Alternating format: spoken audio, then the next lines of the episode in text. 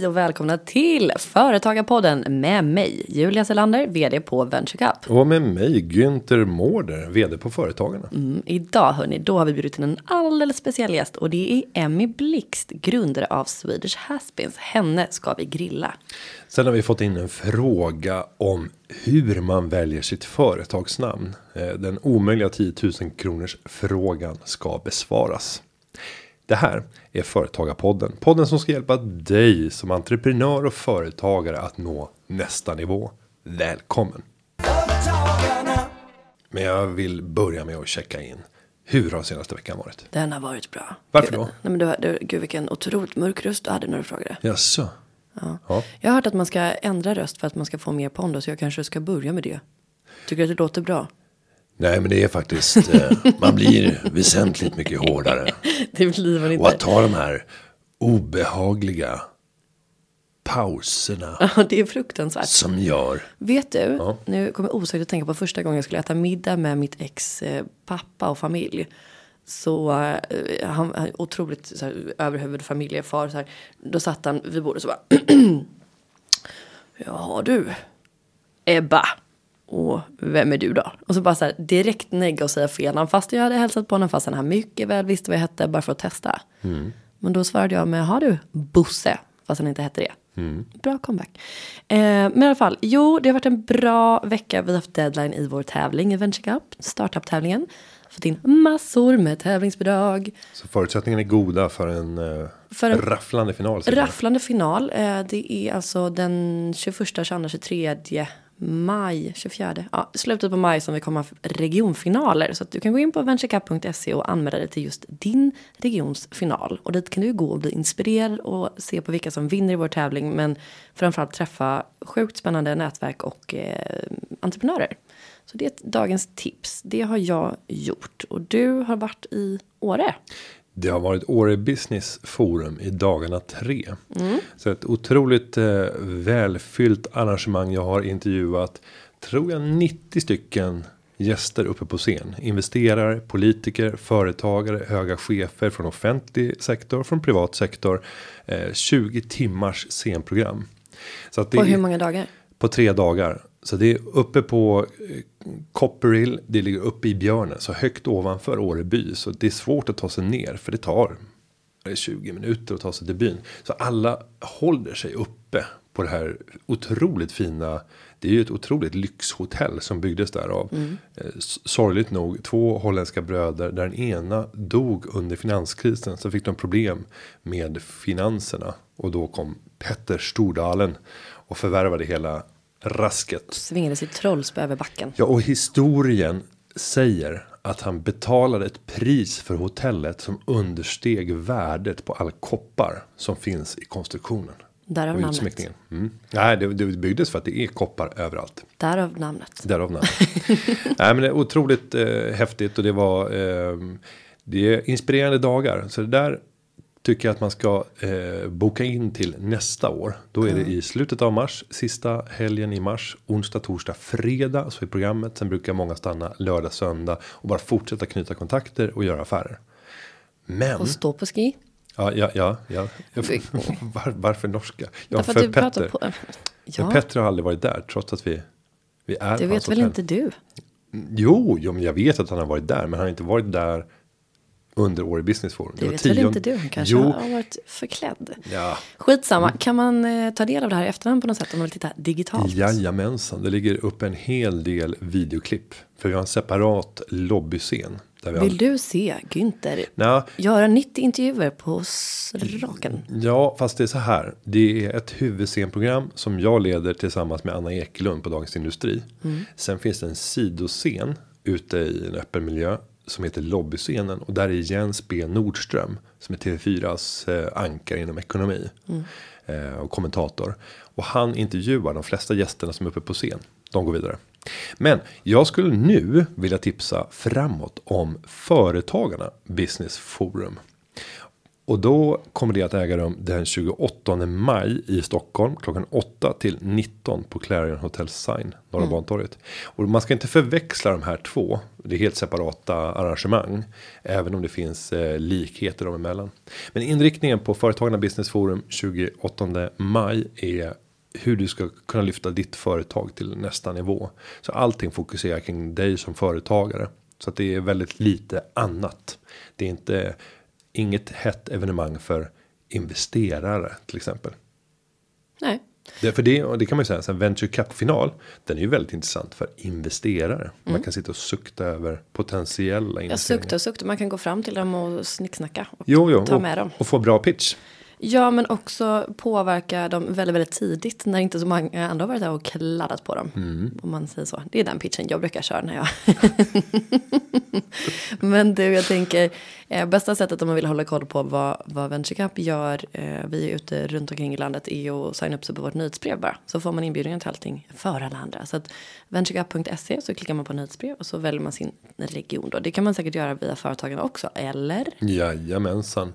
Eh, vi har ju flera olika nyhetsbrev, men ett som jag tycker att man kan slå ett slag för. Det är politik i veckan. Mm. Och då är det inte vilken politik som helst utan bara företagarrelevant politik. Mm. Så att då får du en uppdatering varje vecka där vi tar upp de viktigaste sakerna som har sagts, skrivits, beslutats som kan komma att påverka företagare framåt. Det låter ju vettigt. Ja, och med det så tycker jag att vi har checkat in. Det tycker och vi kastar oss in i dagens program. Då får du en fråga från Erik i Botkyrka. Hej och tack för en bra podd. Jag vill på sikt säga upp mig som anställd och har börjat lite konsultverksamhet som egenanställd. Nu är jag redo att starta bolag, men jag kan inte komma på vad bolaget ska heta. Hur gör man för att komma på ett namn som inte är så förutsägbart och tråkigt, men som ändå funkar? Mm. Kul fråga. Du som har det här kunskapsföretaget. Ja, kunskapsgruppen GM Sverige AB. Jätteroligt. GM lär ju stå för Günther Mårder va? Nej, det står egentligen för Greater Minds. Och det där var ett misstag som vi gjorde. Eh, för när vi jobbade mot den offentliga marknaden, mm. eh, mot offentliga kunder, så var inte ett engelskklingande namn som låter häftigt, Greater Minds. Eh, det funkade inte riktigt. Så därför så gick vi över från det varumärket till kunskapsgruppen. Så jag har ju varit med om de här lägena. Mm. Jag har ju även en katastrofal, ett katastrofalt första namn till bolaget som jag startade när jag var 18. Som, som hette Vi och Ni. Alltså, vi och ni. Att verkligen så här, distansera sig från kunderna. Det är vi och så är det ni. vi, vi, och dem. Det är jag och så är det ni andra. Pöbeln. Så att eh, en konsultverksamhet som man döper till vi och ni. Eller vi och dem. Eh, det tror jag inte på. Nej. Men till att börja med så skulle jag vilja resonera lite så här. Och jag vill höra dina synpunkter också. Erik. Eh, konsultverksamhet. Man kan ju tänka så här att om han inte har några ambitioner att eh, växa med anställda. Utan han har tänkt att sälja sin egen tid. Och istället för att vara anställd så tänker han debitera timmar. Och inte växa. Utan ha en bra eh, timersättning. Då tycker inte jag att man överhuvudtaget ska välja ett namn. Som ger sken av en någonting annat än det namnet man har i verkliga livet. E.T. Consulting. Eh, om, om man hette Sveneus. Så Erik Sveneus konsult. AB. Ja. Om han bara är själv. För jag tycker att det blir eh, lite konstigt om man eh, börjar låta och göra sig större än vad man är. Ja, det blir nästan att det låter lite fejk. Alltså, det, det blir töntigt. Ja, ja, det blir töntigt. Om du är ensam konsult. Ja. Men om man har som ambition att växa den här byrån. Eh, då kan man ju tänka så här. Vad heter många konsultbyråer? Då avslutas det ofta med och partners. Exakt. Eller och partner. Eh, så det kan man ju tänka sig. En company kan ju också vara en avslutning som finns i konsultbolag. En company, en partner. Och sen får man ju också då tänka på precis som vi är inne på om det ska vara på svenska eller engelska eller något annat språk. Mm. Men eh, jag tycker att man ska utgå från målgruppen. Ja. Vad ska målgruppen, vilka ska de vara? Vet du? Alltså det är ju en ganska bred fråga som har blivit ganska kort här nu från Erik. Så det beror lite på vad du konsultar inom, vem du riktar dig till och som sagt som du säger om det ska vara du eller flera. Börja där. Och, och vad som är viktigt när man säljer. Är det förtroende? Ja men då ska det vara ett namn som andas förtroende. Och inte för dig utan för den som fattar köpbeslutet. Och för den som kommer att se den här fakturan eller offerten snurra runt i systemet. Ja men för det kan bli en svår match. Vi säger då att Erik heter kanske Svensson eller något vanligt. Erik Svensson jobbar på Boston Consulting Group.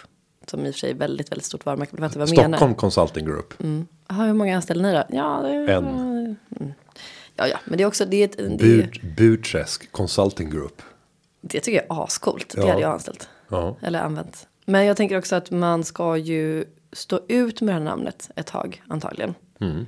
Så man kan göra som jag och Jonna. Vårt otroliga företag. Som eh, gör oss glada varje gång vi tänker på det. Och det aspirerade på lycka och glädje. ja, det heter ju Allt är kul. Allt är kul. Allt är kul. Eh, för det är också väldigt brett. Då kan vi göra lite vad fan vi vill. Det var så vi tänkte. Eh, problemet är att vi har inte gjort något. För att vi har inte haft tid. Men det är ett bra namn. Man blir ju glad av det. Det är Det är det. också otroligt seriöst att skicka fakturor från Allt är kul. Sen, kan man ju också tänka sig att man vill eh, kunna ha en exit-strategi för sin, för sin konsultverksamhet. Då måste du tänka att du ska växa, anställa personer, ha en hög debiteringsgrad.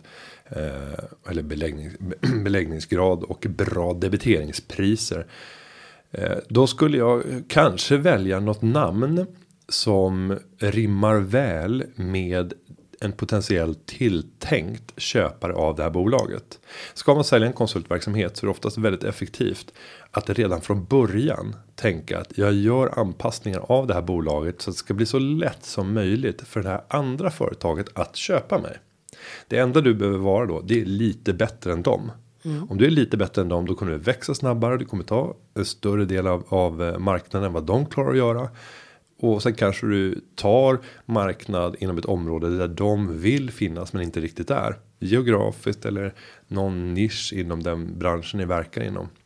Har man då anpassat så mycket som möjligt efter dem. Och då menar jag så här, ni använder samma affärssystem. Ni har samma rapportstrukturer. Alltså kan du få information inifrån det bolaget. För att verkligen, så att säga, inte stjäla någonting. Men bara göra det likadant i hela strukturen och ledningen av bolaget. Fast bättre. Fast bättre. Ja, och sen så ett namn som gör att de kommer omedelbart att tycka att ni är väldigt lika. Och sen vill jag förvärva det där bolaget. Och då måste de ju ha ägare som är vana och har kapaciteten att förvärva. Så till exempel om man skulle vilja göra kunskapsgruppen. Fast bättre. Då skulle man också döpa till kunskaps... Huset. Ja, exakt. Ja men det skulle kunna vara. Ja, men typ för att då kan man tänka att den här övergången och namnbytet som det eventuellt medför inte så stort hopp. Nej. Eh, Så att, eh, Fake it till you make it, det gillar vi. Men kan man byta namn om man vill? ja det kan absolut göra. Det, det är ju många bolag som, som gör.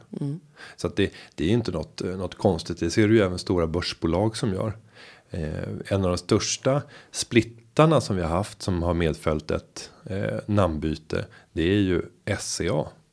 Som delades upp i SCA skogsverksamheten. Och sen Essity. i Essity. Just det. Och det är lite det måste ju vara för necessity väl? Ja, ja det, det är kopplat till det. Men, men en liten ordlek. Och, och det, det kan väl också vara ett tips till Erik att titta på så här, börsbolagen. Och sen så försöker du fundera ut vad, varför heter de som de heter. Och, och sen leka med tanken bakom om du skulle tillämpa samma metod som de har gjort. Vad skulle du då heta? Mm. Väldigt inspirerande. Men för det ser man ju också lite då och då att ja, men exempelvis eh, vi säger eh, Dalagatans eh, kemtvätt som inte alls ligger på Dalagatan. Nej, och det är ju ofta så här historiska företag som har funnits under lång tid. Och sen så har man bytt lokaler bara. Och sen har man behållit namnet. Ja, men för att då vet kunderna vilket, vilken firma det är. Ja, och jag skulle undvika namn som knyter an till en specifik geografisk plats. För du vet inte vad som väntar i framtiden. Jag skulle vara försiktig med att använda mitt eget namn. Om det inte är uppenbart att det här bolaget kommer aldrig lämna mitt namn. Mitt holdingbolag heter ju Günther Minds. Ja. Men, men jag har drömt om att även ha ett bolag som heter Moderator. Men, för så du, har ju det, alltså det här, du, du säljer ju så. också till någon som är Moderator. göteborgare. Så det, Ja. det är ju underbart. Och du har ju dina Günterns och så hade du innan. Så du har ju, om man ska, Jag är. Güntern på moderator. Ja. alltså, du är en av de som jag känner som kanske har den största kärleken till sitt eget namn. Ja, det är det- någon liten psykisk störning. Jo men det är ju för att jag har valt det själv. De flesta andra människor har ju inte valt sitt eget namn. Nej. Utan det är någon annan som har valt det åt dig. Och det är det- också jättekonstigt. Ja, och det är ju också ett väldigt ovanligt namn som du har gått in i den här personen av att vara. Men, där kan ju Någon Erik, gång ska jag avslöja det här Günther. men, men det där kan ju också Erik fundera över. Om han skulle byta namn till någonting som sticker ut. Vad skulle det då vara? Och vad skulle det medfölja när det kommer till bolagsnamn? Fenrik. Fenrik. Ja, ja jag bara sprutar mig i det här. Men sen kan det också vara tips att lek med det och tycka att det är kul. Det låter som att du har liksom eh, fått någon slags låsning. Det här behöver inte vara det som gör att du inte kickar igång bolaget. Utan hitta på något, vad skit som helst. Sen kan du alltid byta, testa lite. Eller drick lite vin med mig och Günther så kan vi komma på några spexiga namn ska vi se. Nej, men sen en annan grej. Det, är ju, det går ju trender i tiden för ändelser på bolagsnamn. Och eh, Spotify. De lyckades ju skapa en ny namntrend. Jag tror nämligen att de var först som ganska eh, ja, offensivt tillväxtbolag. Med att använda Ify. ja, IFI efteråt.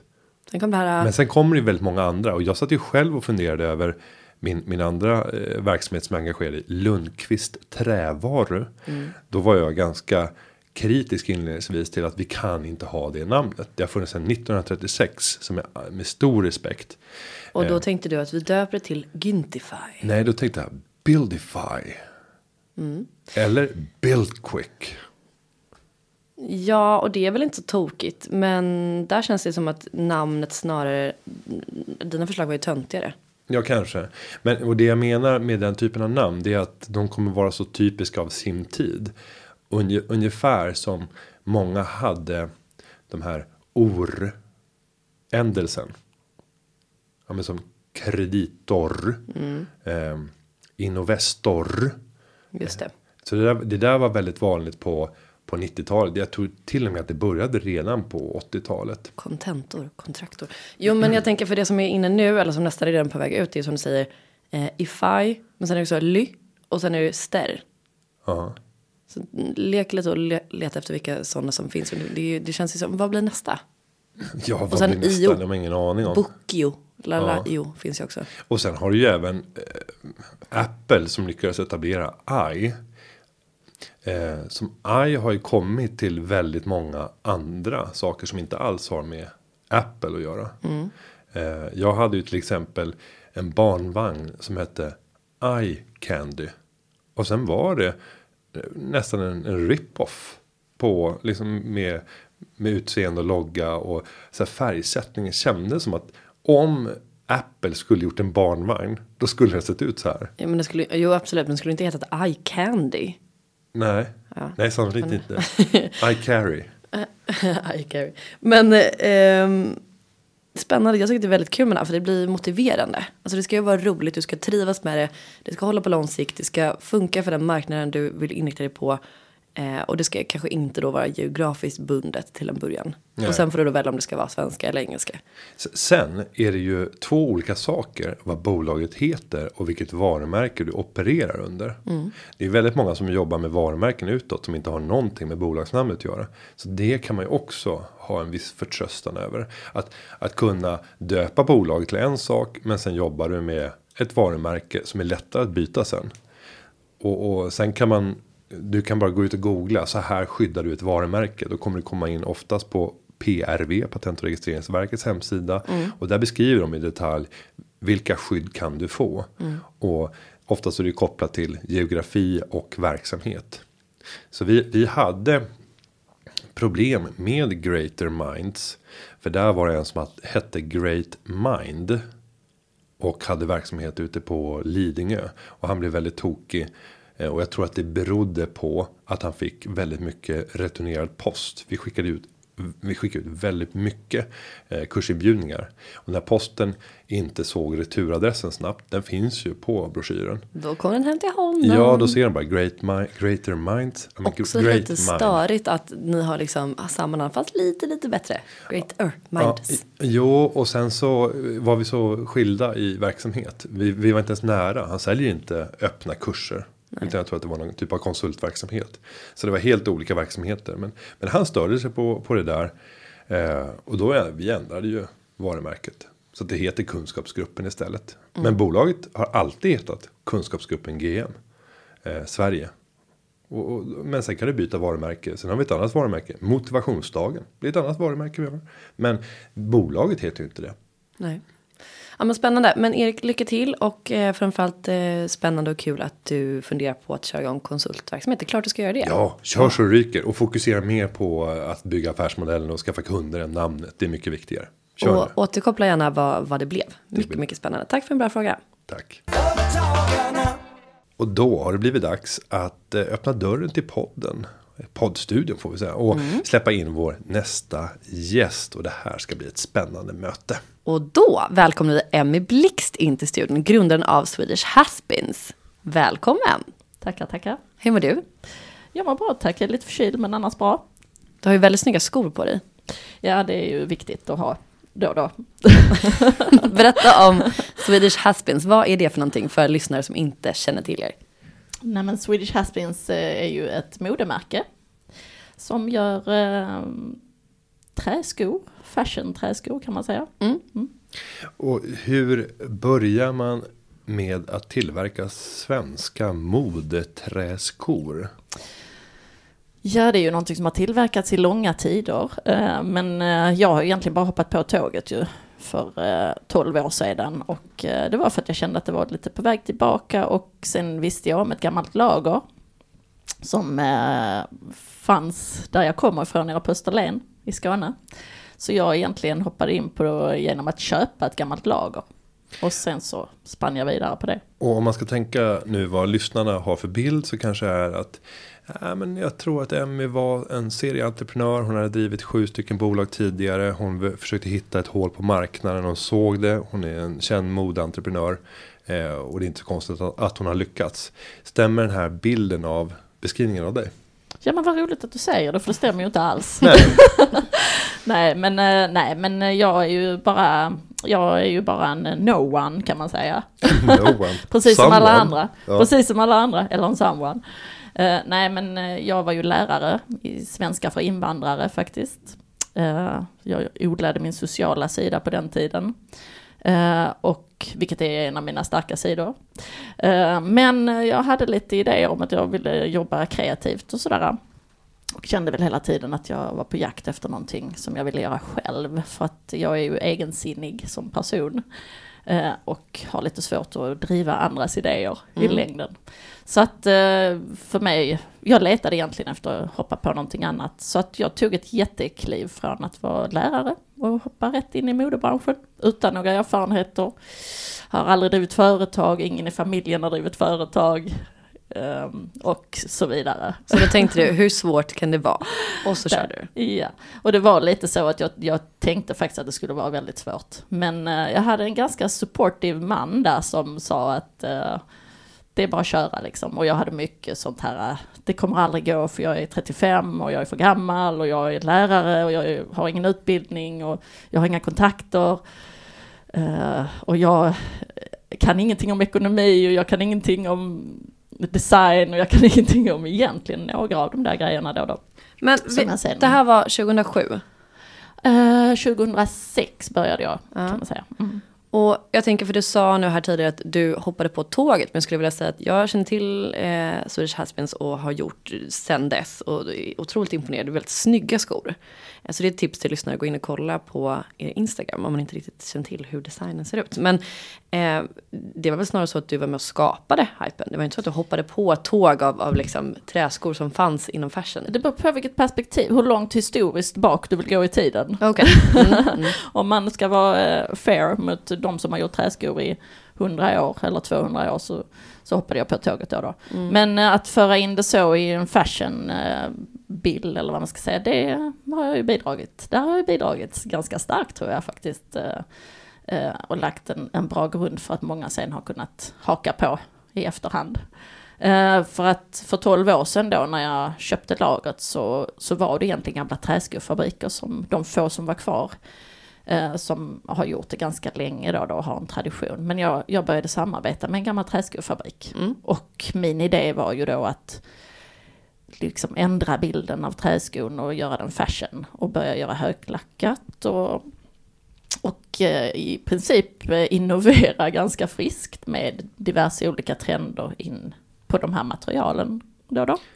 Och, och tidigare ägaren till lagret, varför sålde de? Var det för att det hade gått i putten eller var det andra skäl som låg bakom försäljningen? Nej men alltså de som hade laget var ju en gammal, eh, de hade ju sålt de här på 70-talet, 60 och 70-talet. Eh, Och jag visste ju om de här skorna för att eh, mina barndomskamraters mamma hade ju de här i hallen och ramlade runt. Anita då som jag berättade om. Ramlade runt på. Hon ramlade runt på väldigt höga platåträskor. Det var jävligt cool idé. Och så jag visste ju om de här träskorna. Och lagret fanns då kvar i, eh, kom, på ett, i en butik då, en gammal skobutik, som har funnits ganska länge. Och jag visste om att det här lagret låg där. Och jag visste ju om Anitas träskor, för de hade jag ju sett sedan jag var barn då. då. Eh, så att i princip så var det så att när jag kom dit 30 år senare till den här eh, butiken då, då skobutiken i Komsta, så, eh, så såg jag, blev påminn om de här. Så att, eh, och, tyck, och liksom började tänka på dem och sådär. Eh, och sen tänkte jag på dem i ett par år och köpte några och bara hade på mig och sådär. Men det var ganska radikalt och ganska, det var ju på den här tiden när alla var svartklädda och ganska coola och, och diskreta och sådär. Och nu har det kommit mycket färg och så, men det har ju tagit lite tid att slå sig bort från det där andra. Men eh, så att, och färg, träskorna var ju väldigt speciella med sina naturliga material och, och plötsligt kände jag att det var en jäkligt schysst produkt för den hade egentligen precis allt det som var coming up eller vad man ska säga. De var ju mer eller mindre sustainable, helt hållbara i sig själva, helt naturliga material, Gjorda i Sverige. utstrå, gjorda i Sverige, allt det här liksom, vad ska man säga, hipsters genuina liksom som, som har gällt sen i, vad ska man säga, 15 år Mm. och fortfarande gäller. Mm. Eh, Så att eh, det är en, en eh, fräsch och fin produkt. Så att jag plockade egentligen upp den. Men nu är jag intresserad av att höra hur ser bolaget ut idag jämfört med om vi tar det lagret som du köpte. Om vi ska få en beskrivning av nuläget. Vad är Has-Beens? Ja men Swedish Haspins är ju etablerat, ganska väl etablerat på rätt många marknader runt om i världen. Hur många? Vi eh, säljer eh, 65 000 skor per år. Wow. Det är som att fylla Globen-arenan en gång per år. Tänk, med, det är min publik. Ja, alltså Globen Det står är, ett par skor på det? varje det, plats. det är 13 850 så det blir ett antal Globen Då då. blir det fler. Gud, jag var Jajamensan. dålig koll, jag har det inte klokt. Nej men det, det, Friends, jag vet inte vad de har för publikrekord men, men det är väl ungefär 50 000 normalt. På någon konsert så kan man ta in. Alltså med råge kan du nog säga. Ja men gud, Hela Friends. så är jag ännu bättre än vad jag trodde. Absolut. Och hur många marknader pratar vi om här? Eh, men vi är ju nog på kanske 20, det beror på lite om man räknar. Vi har ju börjat, vi har byggt upp oss själva mycket med återförsäljare. Butiker som då har sålt, köpt in våra skor och sålt. Och, eh, men även hela tiden från början parallellt så har vi haft en webbshop, vilket då var väldigt, väldigt tidigt, för den startade vi för 12 år sedan. Eh, men om man tänker på webbshoppen idag så säljer vi på över 200 marknader. Wow. Där, Wow. där kanske 10 stycken är relativt stora. Och då är det de man tänker sig eller? Och där USA. USA, är allra störst. Ja, där jag skulle säga att idag så säljer vi ungefär över 50% av vår försäljning går till USA idag. Mm. Eh, nej, Tyskland har, är ju coming up lite, men i och med att vi satsade på USA så blev det inte Tyskland tror jag. Det blev lite att man valde mellan två stora marknader där och så blev det USA vi satsade på från början. Vilket är lite ovanligt för de flesta satsar nog på Tyskland. Och, och, och där vill man ju höra det beslutet och hur man sen exekverar det. Alltså hur kommer man iväg over there till Ja, USA? alltså det är ju inte jättesvårt, det är ju bara att åka över. Alltså, Ja. Nu har jag åkt över, det händer ingenting. ja men så var det för oss. Vi åkte Ja. över det hände ingenting. Så att, eh, jag tror att man tänker lite, ofta lite för mycket och det, man är ju olika som människor och många har ju bromsgrejer inom sig och alla har egentligen bromsgrejer inom sig och jag har kanske lite mindre bromsar mm. än andra då. då. Uh, så det gjorde ju att jag bara åkte över och att jag tog det som det kom och att vi bara testade oss fram egentligen. Men hur gör man när man kommer dit? Ja men vi åkte dit, vi anmälde oss till en mässa mm. uh, som var helt tokdyr. Alltså på något sätt så är det lite så man måste satsa lite. Det kostar lite pengar men det är inte skitmycket pengar. Det är inte värre än att du kan avstå lite liksom för att göra det. Uh, men då kan man ofta tycka så att men gud jag kan inte åka på en mässa för den kostar så här 100 000 att vara med på. Och vi har ju ingen, inga intäkter än. Mm. Men det gjorde vi ju. Det var ju egentligen samma sak som när jag köpte lagret. Det kostade 10 000 det här gamla lagret jag köpte. Och då hade jag ju bara min lärarlön, så jag tog ju halva min lärarlön och, och la in i min, mitt lilla lager mm. och investerade. Och sen så har jag ju egentligen bara testat mig fram utifrån det. Det var samma med USA. Det är inte så himla allvarligt, men jag hör ju mycket att det är ju mycket så här äh, när man går på föreläsningar och så som modemärke, om man är ny och man tänker man ska in på en ny marknad så pratas det mycket om liksom, du måste veta det här och export framställs som något väldigt svårt. Det har ju aldrig varit svårt för oss. Det är inte svårt. Helt enkelt. Men vad hände på den här mässan då? Ni var där, blev ni överväldigade av att det var stort eller? Alltså det hur, visade sig när vi kom dit att man skulle ha bokat såklart. Vi kunde ju ingenting. Vi var ju helt gröna. Vi visste ju ingenting, vi hade inte kollat upp någonting för vi var liksom helt oambitiösa och bara improviserade eller vad man ska säga. Så när vi kom dit så visade det sig att man satt ju mer eller mindre med skorna där på sitt hotellrum. Och eh, dörrarna var stängda. Och det var ju ingen som kom. Så så var det för oss. Så man var tvungen att ha bokat möten egentligen? Ja, man skulle ju ha bokat möten men det visste ju inte vi. Men det lärde vi oss ju. Ja. Så går det till. Man lär sig av sina misstag. men om, om, vi tar på hemmaplan då. För nu har du börjat berätta lite grann om USA. Men om man aldrig har drivit bolag tidigare. Hur ser man till att få de strukturer runt omkring en. Som gör att man håller ordning på alla regler som finns. Bokföringar. Tog ni in mycket mm. hjälp redan mm. från början för att sköta mm. allt det administrativa kring bolaget? Nej, jag skulle säga att de första, två, första året så jobbade vi Silla och jag. Eh, jag gick ihop med en polare som var jäkligt driftig och, och liksom var lite orädd för sådana administrativa frågor, för jag är ju sjukt oadministrativ. Så att det behövde jag ju gå ihop med någon som kunde det. Det fattade jag ganska snabbt. Jag kunde, visste inte ens vad marginaler var eller vad man skulle ta för pris. Och eftersom jag inte är så himla egentligen kåt på pengar eller har var, inte varit det tidigare men nu har jag börjat bli det. Ja, mycket vill jag med. jag har lärt mig. Ja. Nej men så här var inte jag så intresserad egentligen av vad det skulle kosta vad man skulle tjäna på det och sådana grejer som man faktiskt också måste egentligen tänka på. Men det var ju Silla lite mer intresserad av. Och vem, vem är Silla och vilken just... plats har hon fyllt i, i ja. företagsbyggandet? Nej men Silla var ju min gamla bästa kompis och barndomsvän kan man säga. Eh, från Baskemölla där vi kommer från på Österlen. Och eh, driftig jävel eh, faktiskt. Duktig. Eh, effektiv, snabb, eh, outtröttlig, administrativ. och eh, vad ska man säga, så att hon var ju ett, en bra tjej att ha med sig. Eh, hon kunde ju då fixa alla de här grejerna som jag tyckte var jobbiga kring export eller bara skicka iväg grejer och sånt som jag bara kände, tyckte kändes omöjligt. Eh, Silla eh, fick ju cancer, hon hade cancer när vi startade. Så hon är ju borta idag.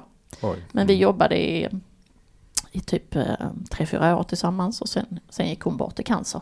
Men vi hann med jätte, jättemycket och hon var en enorm kraft. Eh, hon var liksom eh, allt det som inte jag var och jag var väl det hon inte var. Mm.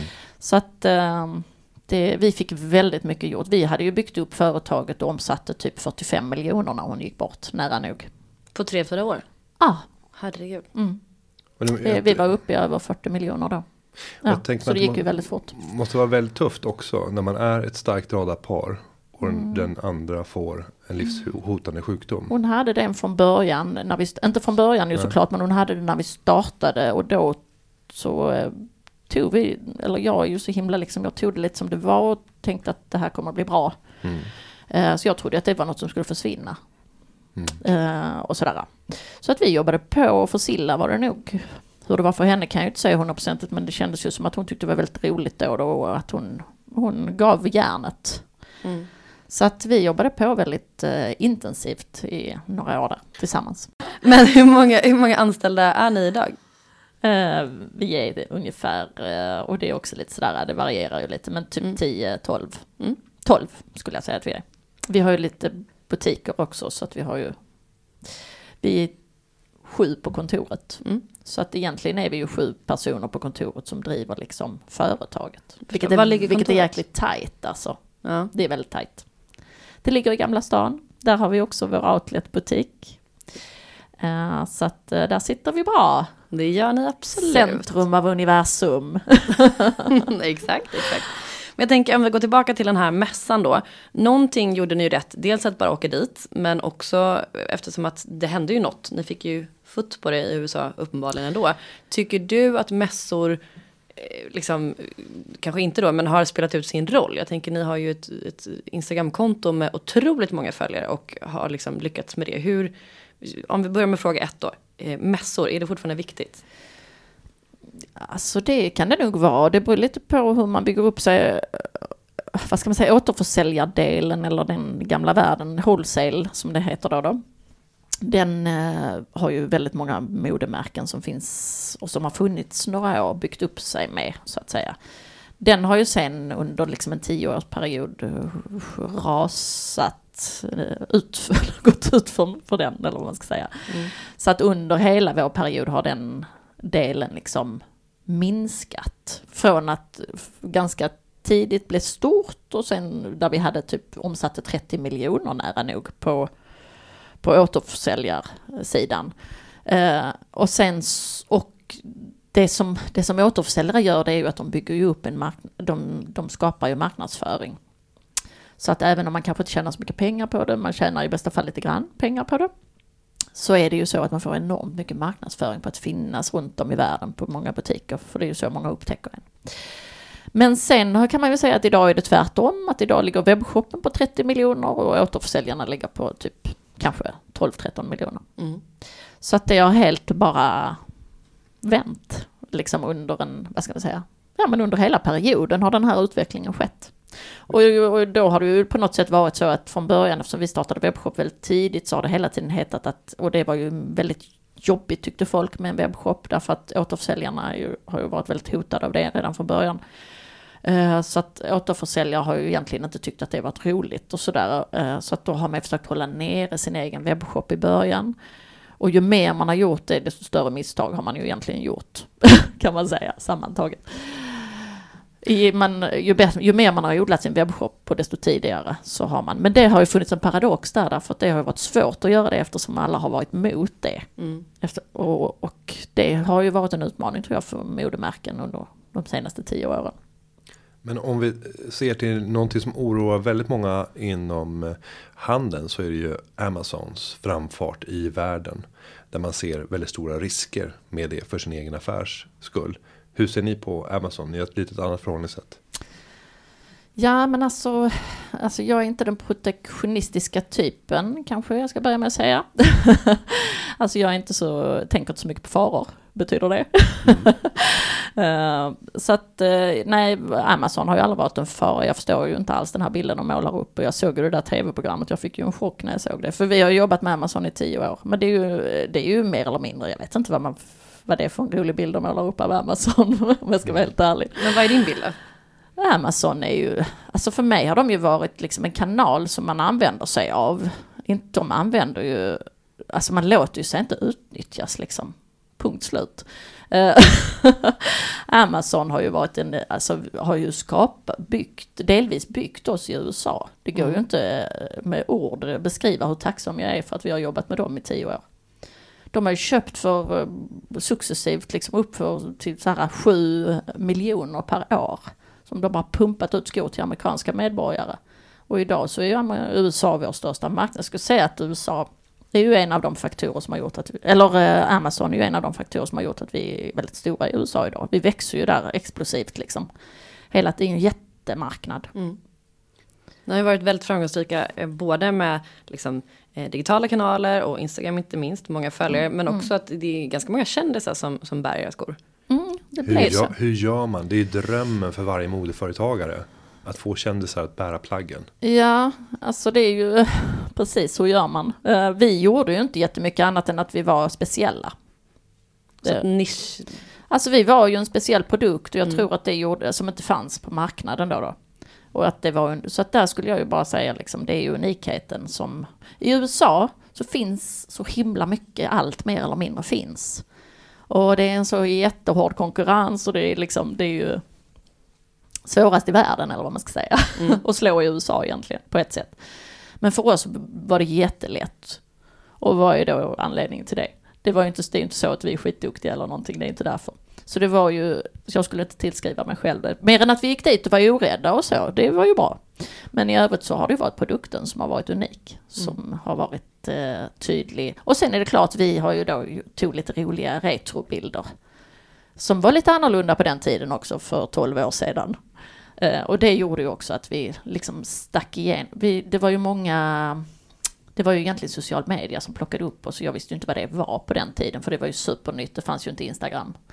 Det var ju bloggare som hade börjat ploppa upp ju. Det fanns ju tidigt i USA mer än i Sverige. Så att ganska snabbt så spred ju bloggtjejer våra, alltså direkt, de bara plockade in våra bilder och länkade rätt in på hemsidan. Det är tacksamt. Det var ju väldigt tacksamt. Så jag fick ju så här väldigt tidigt så fick man, kunde man ju sitta vid datorn där hemma och bara se att det pluppade upp orders från diverse olika. Och plötsligt så fick man en order på Hawaii så här.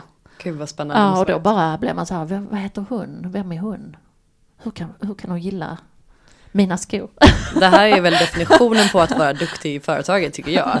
Det råkar bara hända så himla mycket bra spännande saker runt oss. Men hur viktigt tror du att eh, namnet är? För jag tänker att det också kan medföra... Viktigt. Mm. Eh, Det jobbade vi ju med rätt länge faktiskt. Det var ju min, min man som, som tyckte att vi inte skulle heta Emmitoffen då. Som det hette från början, när jag fick bestämma.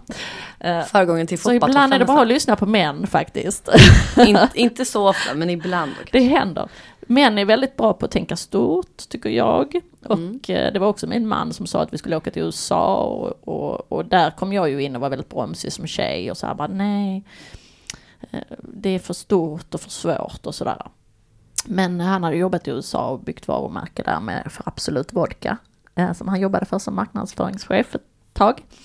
Och då eh, så, så han drev ju det jättehårt med att jag borde till USA.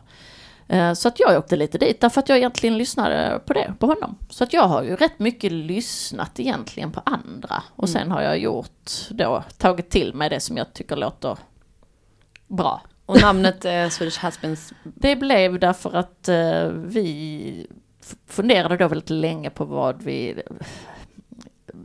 vem vi var egentligen och vad produkt, egentligen är ju en produkt som en människa, det vill säga att den har en identitet. Mm. Och eh, egentligen är det, eh, som människa så behöver du veta vem du är. Du behöver veta dina fördelar och dina nackdelar. Och eh, det behöver man också veta som eh, produkt. Det finns inte jättestora skillnader på att vara en, en produkt och på att vara en människa egentligen. Faktiskt. Man Spännande. bygger sitt varumärke som produkt och som företag tycker jag så som man bygger sitt varumärke som människa. Det vill säga att du har vissa fördelar och de framhåller du. Och sen har du en del nackdelar och de kanske du helst inte mörkar för mycket om du vill vara en ärlig typ. Vilket man vill vara. och ju ärligare du är med dina, liksom, även med dina baksida så att säga, desto starkare blir du ju. Om ni förstår vad jag menar med det. absolut. Eh, därför att det finns en del, säg att framsidan på våra skor är att de till exempel då är svensk, framsidan är de är svensk handgjord, handgjorda i Sverige. Men det finns också en baksida och det är att det är hårt läder och att, eh, att det är trä som kanske går sönder om man går emot en trottoarkant och det för det är hårt eller förstår ni? Det är Mm. inte liksom flexibelt som plast eller vad det är.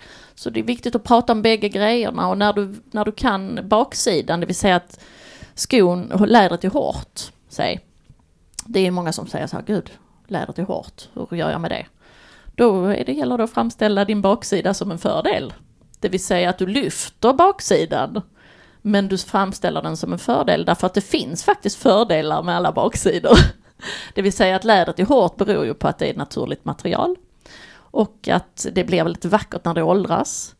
Eh, och på något sätt så plötsligt så går ju folk iväg med det här hårda lädret och tycker och ser det liksom fördelarna med det. Mm. Trots att jag då har faktiskt klargjort att det, det här är ju egentligen en nackdel men som kommer att bli en fördel. Eller som också är en fördel. Gud vad inspirerande. Men då Ja. blir också fördelen att om man vet om nackdelarna och gör dem till fördel, då får man inte heller någon obehaglig överraskning sen, för man vet ju det. Nej, och det plusset du får är ju att du har eh, lagt korten på bordet så att säga. Så folk har ju, samtidigt så har du, för att jag ville tidigt prata om nackdelarna med det för att jag var orolig för nackdelarna. För att jag var orolig för att folk skulle bli besvikna om de inte förstod dem. Så att det där har jag varit rätt noga med att kommunicera både och. Vem är den typiska kunden? Uh, tjejer mellan, de behöver ju ha inte för lite pengar, de måste ju, för att skorna är lite dyrare. De, de är ju ganska dyra i produktion, det är ju baksidan också. Så att priset har ju alltid varit en sån där nackdel som man också måste lyfta fram som en fördel. Eh, så att eh, man behöver ju vara över en viss ålder för att ha en viss lön, skulle jag vilja påstå. Så att någonstans runt 30 Mm. och upp till 50 kanske. Mellan 30 och 50 kvinnor som egentligen kanske gillar att vara lite originella. ehm, och det gillar ju egentligen alla lite grann. De är ju relativt skapligt kommersiella. De passar ju relativt bra in i liksom tiden. Så att du behöver inte vara superoriginell men det ger ändå en liten känsla av att du har någonting som är lite annorlunda och lite fräscht och naturligt. Och samtidigt som de är lite högklackade och då gör, gör att de blir lite feminina samtidigt. Så att du liksom får en... Det är ju balansen som är så svår att vara kvinna. Att man både vill vara naturlig och sexig samtidigt. Och, och sen om vi, om vi pratar om, om utbudet och sortimentet så har jag fått höra av eh, modeföretag att det gäller att ha en, en hälften ungefär av eh, det man säljer ska vara något basutbud och sen så den andra hälften kan vara mer experimentell.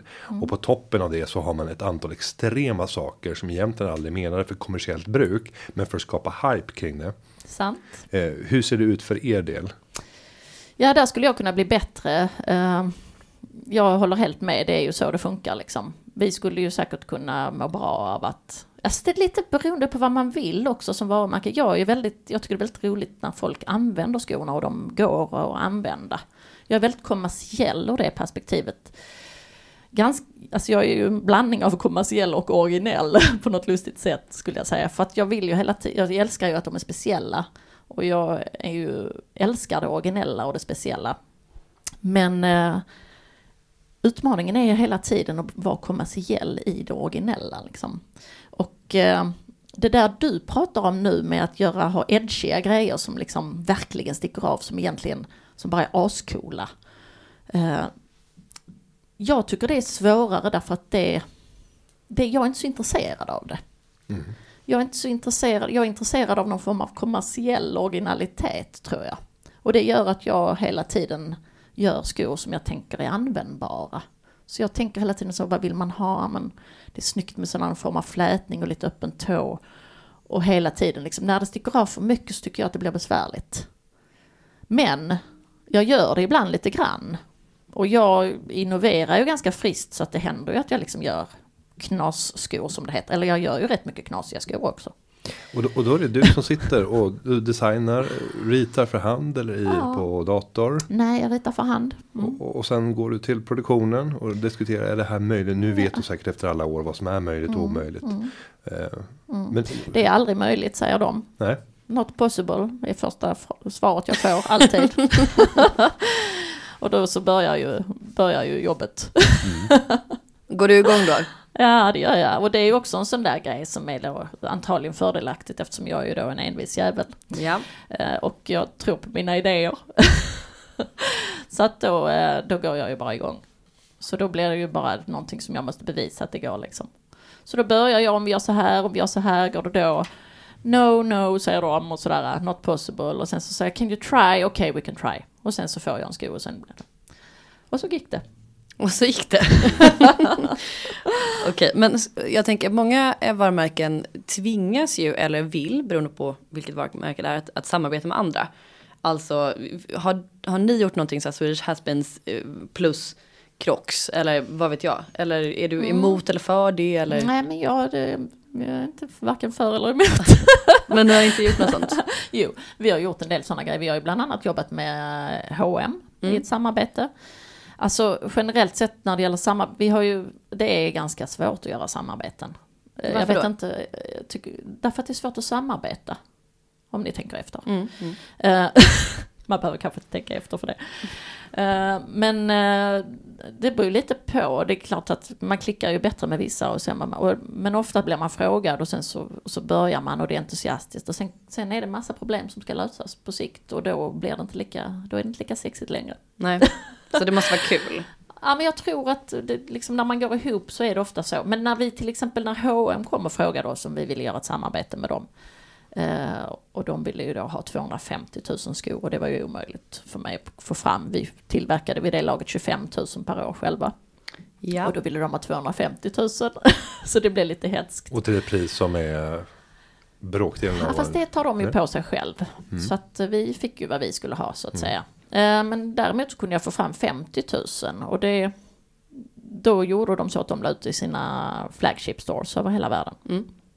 Bara då. Och då funkade det. Men då har ju de en modell som är väldigt, som bara pang är helt klar. Eh, och det var bara precis att signa. Ja men det är lite också som när du börjar jobba med en ny stor återförsäljare där med Amazon. De har ett avtal som är klart och du, du kan sitta och läsa det men det spelar ingen roll om många gånger du läser det. För, de är, de, för det första är de så här tjocka. Eh, det spelar ingen roll för du måste signa på sista sidan ändå därför att du får bara ta det som det är helt enkelt. Och då blir ju saker lite lättare. Mm. När man bara får ta saker som det är. Ja, för jag tänker för du, det, det verkar på det som att du är väldigt passionerad över liksom hela processen. Att det ska vara kul att det ska vara liksom din Ja. vision som fortsätter och så här. Då kanske det kan vara skönt tänker jag att, att mixa lite med vissa sådana avtal som bara är att signa och vissa där du då går till produktion och säger kan vi göra det här? De bara nej och så pushar du. Att man behöver både två. Nej men det har ju hänt vissa gånger att, eh, att någon annan har haft någon idé på någon sko. Att de vill då designa skon. Det är ju det jobbigaste av allt. Då blir det nej. Då blir det jätte... Nej, det har faktiskt inte blivit nej. Ja, det har hänt. Det har hänt. Men det är ju väldigt obehagligt när det väl går igenom. För att då blir det en sko som inte jag gillar. Och det är ju sjukt jobbigt att sälja en sko som man inte eh, kan stå för. Mm, såklart. Vilken är, vilken är den eh, bäst säljande modellen? Är det liksom ursprungsvarianten eller vad? Absolut att de gamla klassikerna, eller jag ska säga att de som, när vi, när vi liksom tog en flätad låg sandalmodell och innoverade och 2009, 2010 så gjorde jag de här första högklackade flätade på ganska hög eh, klack. De är ju fortfarande väldigt, väldigt bra. Men jag ska säga att under den här tioårsperioden så har, ju, har, ju, har det gått från att liksom lite sexigt och hö, högklackat har varit the shit liksom och sen har det successivt eh, blivit lägre och lägre. Så att idag är det ju faktiskt den låga som vi kallar Swedish husband. Eh, Kul. därför att svenska män är ju tofflor som ni vet. Ser du? Oj vilket rågarv jag fick till här. Jag håller inte alls med. Ja. Nej men Swedish husband, den låga modellen eh, som bara är som den, liksom den, den basiga bunntoffen eller vad man ska säga, den är ju idag vår bästsäljare.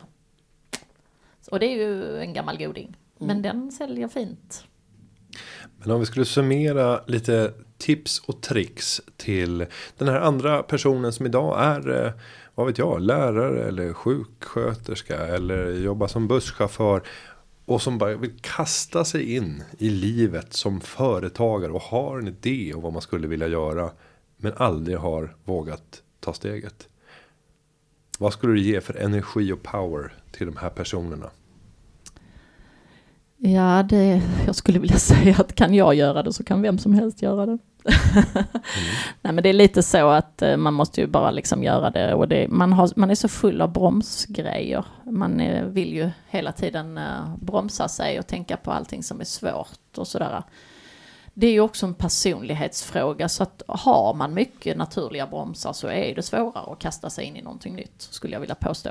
Och har man lite mindre av de här bromsarna så är det lättare att kasta sig in i nytt. Men eh, ja, det enda jag kan säga är att allt är möjligt. Eh, Mer eller mindre allt är möjligt. Det är kanske svårt att bli USAs president då. Om man Men- inte är född i USA. Om man inte är född i Ja, för USA. då kan man inte bli Men det. Nej. annars är ju mer eller mindre nästan allt möjligt. Och sen så ska det inte vara en envis jävel heller. Nej, det är klart alltså. Men jag tänker ändå att om man vill ge sig in i den branschen och så, man behöver kanske vara lite envis, annars så är det ju svårt liksom. Och man behöver ju liksom ha lite idéer. Men ofta är det ju när man har idéer och är lite envis och så, som man gör de här grejerna. Vad är, vad är nästa steg för dig och för er? Eh, vi, eh, ja men eh, det har varit så mycket, alltså det är så mycket jobb med mycket som ska skötas när man driver företag. Så att eh, ja, hela tiden varje år så jobbar man med någon ny del inom företaget. Det kan ju vara allt från att eh, i början var det mycket bara för produktionen att fungera och sen har det varit och, att bygga varumärke. Eh, och sälja mycket och sådär. Sen vissa år vill man ju jobba med vinsten och marginalerna. Därför att man märker att oj hoppla, vi säljer jättemycket men vi går inte runt. Eh, så att då har man ju jobbat något år med det väldigt mycket och sen har det ju varit eh, utmaningar med vad heter det, logistiken och, och sådana saker. Det vill säga att vi hade ett jättestökigt, eh, vad ska man säga, en stökig modell kan man säga, rufsig modell.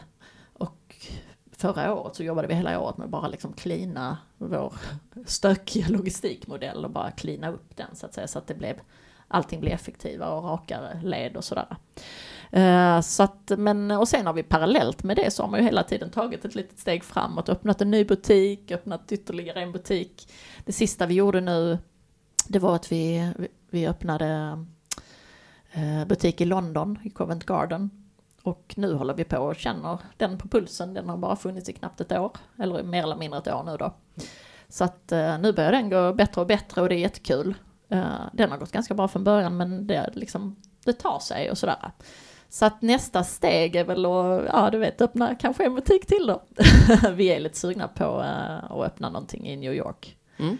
Men det skulle tro att det blir någon form av pop-up variant till att börja med eller någonting i den stilen. Spännande. Ja, vi hör ju här att den här resan har förmodligen bara börjat. För idéerna verkar inte saknas för hur du vill bygga bolaget framåt tillsammans med gänget på Hasbeen. Eller?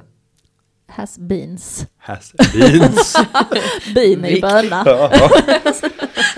Has-beens. Mm. Men tack snälla Emmy för att du tog dig tid att komma hit. Otroligt inspirerande. Och som sagt det finns ju många olika kanaler man kan följa er på. Men kanske först och främst Instagram om man är sugen på att se designer och ja, följa resan. Mm. Ja, vi säger stort tack för att du har kommit hit till Företagarpodden. Tack för att jag fick komma. Och sen ska vi säga att podden den har förberetts av David Hagen och klippningen den är gjord av Linda Aunan Edvall. Vi hörs igen nästa vecka. Det gör vi. Hej då! Företagarna, ja, ja, ja, ja, ja, ja. Företagarna, ja, ja, ja, ja, ja, ja.